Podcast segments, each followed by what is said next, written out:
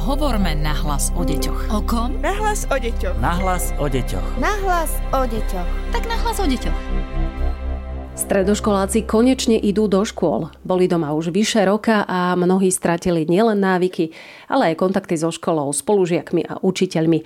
Zatiaľ nám pribudlo prípadov ich seba poškodzovania, ale aj poruch príjmu potravy, závislosť na počítači a agresívne správanie. Aj o tom bude náš dnešný podcast Nahlas o deťoch. Od mikrofónu vás pozdravuje Darina Mikolášová a v štúdiu vítam aj psychologičku Beatu Sedlačkovú. Dobrý deň. Dobrý deň. Vy sa vo výskumnom ústave detskej detskej psychológie a patopsychológie podrobne venujete tínedžerom počas pandémie. A naozaj vďaka vám za to, pretože ich psychika dostala takisto veľmi zabrať, nakoľko navyše roka sa nám úplne stratili keďže do škôl nechodili vôbec. Čo o nich dnes vieme? Ako sa cítia v tomto náročnom období pandémie? Stav, ako sa cítia, by som nazvala momentálne apatia. Stredoškoláci hovoria najmä o absolútnej strate motivácie. Nedokážu sa prinútiť k nejakému výkonu, ťažko sa im učí, iba sedia pred počítačom a kamerou, ale sú vlastne neprítomní. Mnohí sa trápia vlastným telom, pribúda nám mladých s poruchami príjmu potravy ako dôsledku dlhodobej sociálnej izolácie. Trápi ich vlastné telo, vzhľad, vnímajú samých seba ako nepríťažlivých. Mnohí pribrali na váhe, trpia nedostatkom pohybu, a nemajú dlhodobo telesnú výchovu, prišli aj o tréningy a teda o možnosť hýbať sa. Bolí ich chrbát, oči a Časté sú aj bolesti hlavy. Pribúda nám aj u mladých ľudí seba poškodzovanie, spomínané poruchy príjmu potravy, najmä u dievčat, ako dôsledku dlhotrvajúcej sociálnej izolácie bez adekvátnej pomoci a mladých ľudí so závislosťou od počítačov, toto je častejšie u chlapcov. Prežívajú aj základné existenčné obavy. Čo s nimi bude, ak rodičia prišli o prácu? A mnohým z nich zomreli blízky, či už rodičia alebo starí rodičia, s ktorými sa ani nemohli rozlúčiť. To sú vážne, dokonca veľmi vážne veci, by som povedala. Seba poškodzovanie, poruchy príjmu potravy. Som za to, aby sme sa tomu dnes venovali podrobnejšie. Tínedžeri by teda už mali ísť do školy, ale keď boli doma tých 14 mesiacov, aké to pre nich bolo? Čo ich vzťahy s rodičmi napríklad? Vzťahy s rodičmi sa kazia.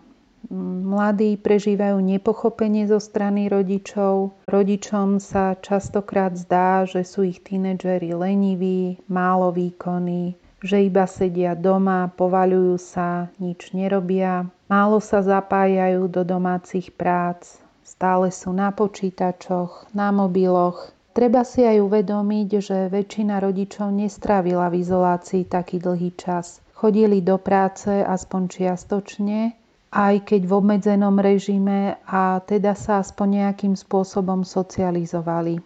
Rodičov hnevá, že hoci sú mladí stále doma, z ich pohľadu nič nerobia. Títo to však nedokážu z objektívnych dôvodov. Nevládzu podávať výkon, celé dni preležia, sú hore dlho do noci, cez deň spia. Potrvá veľmi dlhý čas, kým sa ich psychický stav stabilizuje.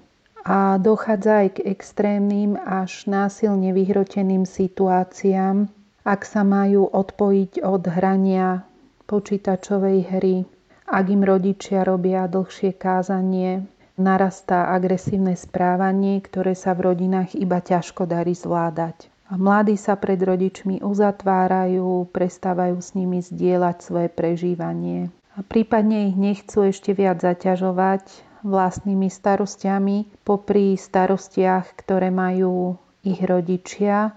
Často im nedôverujú, zdá sa im, že im rodičia nerozumejú, prípadne bagatelizujú ich problémy. Áno, je pravda, že asi nikto z nás nebol v izolácii tak dlho ako stredoškoláci, ako ste dobre povedali.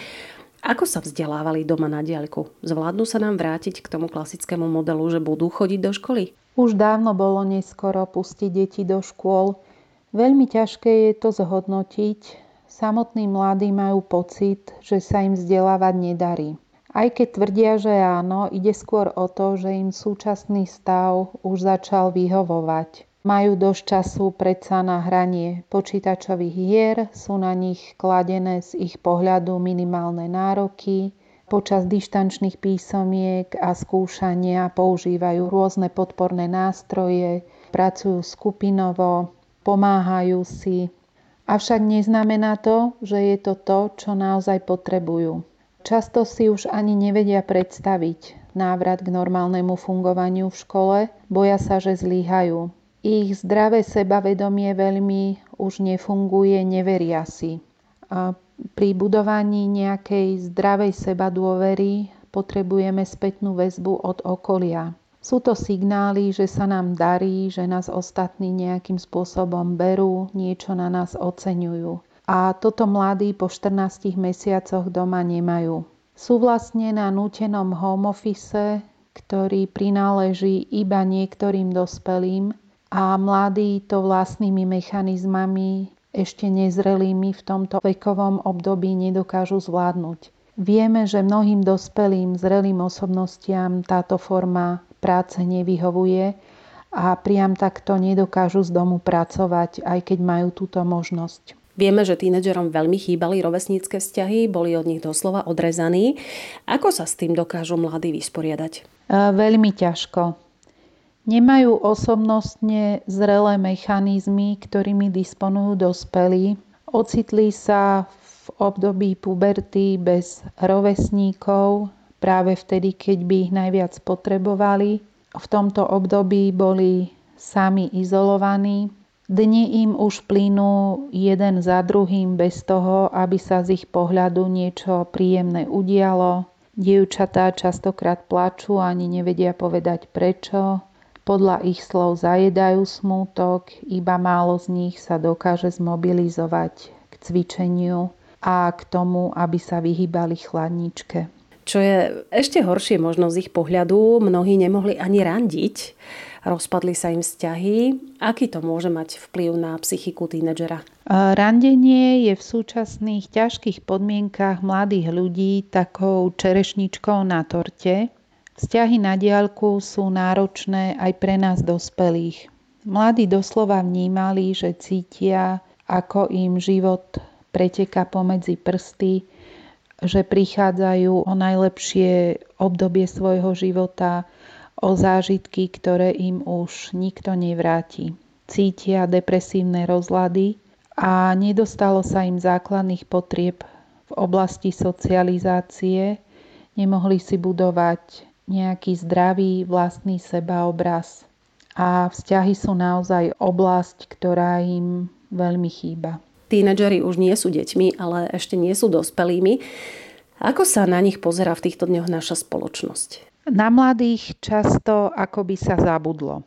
V diskusiách na sociálnych sieťach sa o nich vyjadrujú účastníci častokrát až dehonestujúco, s predsudkami a rôznymi nálepkami.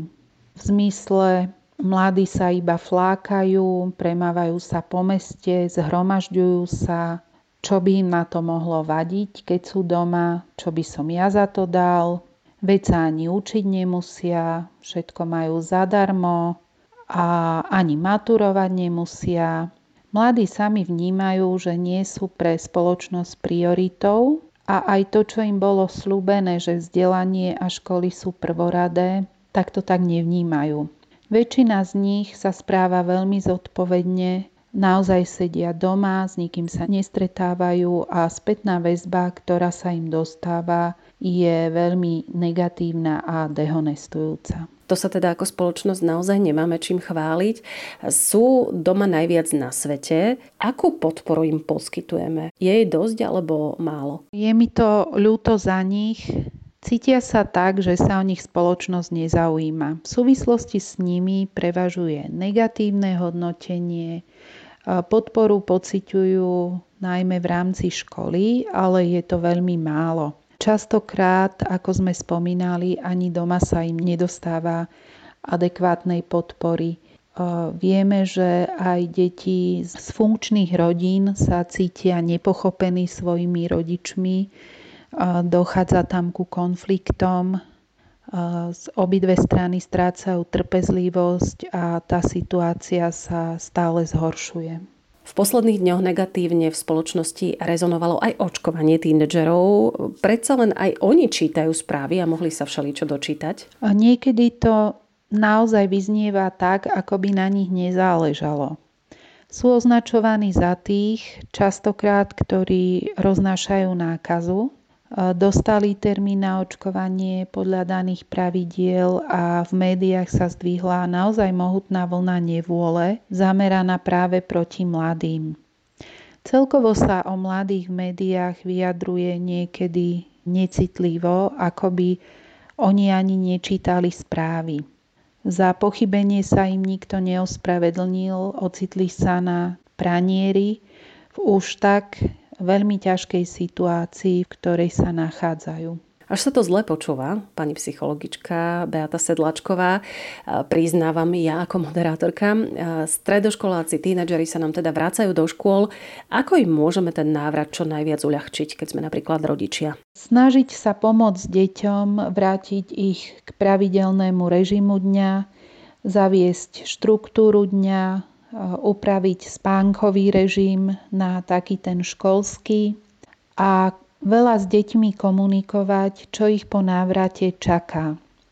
Myslím si, že na návrat detí sú veľmi dobre pripravené aj školy, pedagógovia a školskí psychológovia, ktorí sa snažia, aby ten návrat detí prebehol postupne, Zameriavajú sa prioritne po návrate na socializáciu detí, znovu obnovenie rovesníckých vzťahov a nejakému e, fungovaniu detí v rámci školy. Čiže rodičia môžu deti ubezpečiť, že sa po návrate nemusia obávať písomiek, skúšania, že ten proces pôjde postupne v tom, ako sa deti cítia a čo prežívajú, sú na tom podobne veľmi ako všetci ich spolužiaci.